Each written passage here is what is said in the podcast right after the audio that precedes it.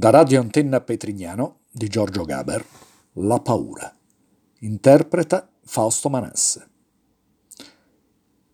E camminando di notte nel centro di Milano semideserto e buio, e vedendomi venire incontro l'incauto avventore, ebbi un piccolo sobbalzo nella regione epigastrico-duodenale che a buon diritto chiamai paura o vigliaccheria emotiva.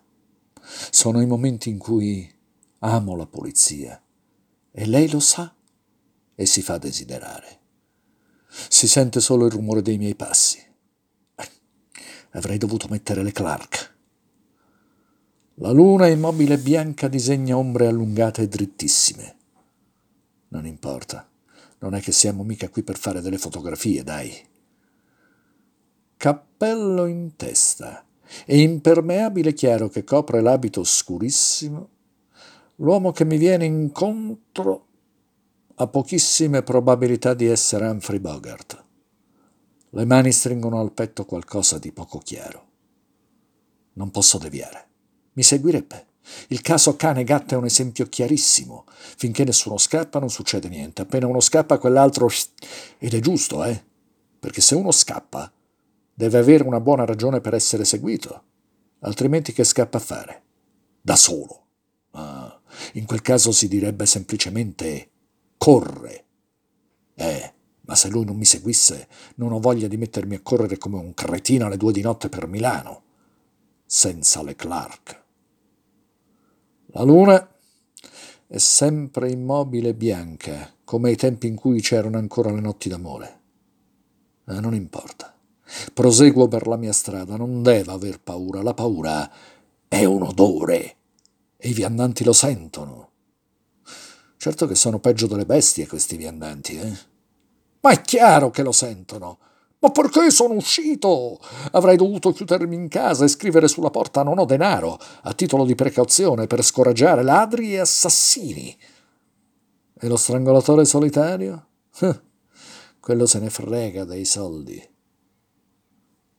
Dovrei andare a vivere in Svizzera, ma non si è mai abbastanza coraggiosi da diventare vigliacchi definitivamente.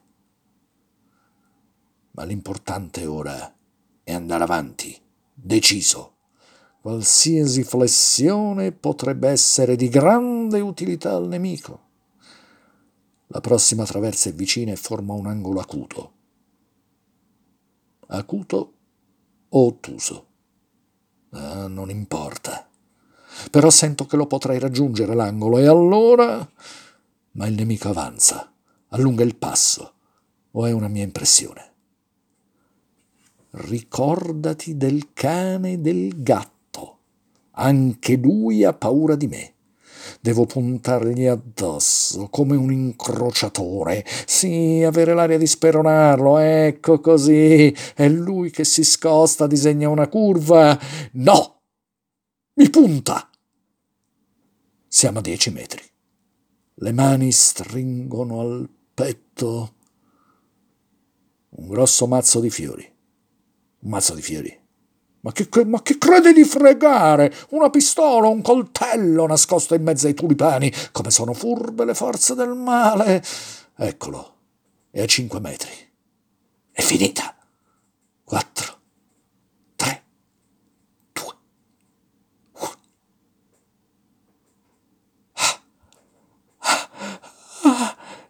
Niente, niente. Era soltanto un uomo. Un uomo che senza il minimo sospetto mi ha sorriso, come fossimo due persone. È strano. Ho avuto paura di un'ombra nella notte. Ho pensato di tutto. L'unica cosa che non ho pensato e che poteva essere semplicemente una persona. La luna continua a essere immobile e bianca, come ai tempi in cui c'era ancora l'uomo.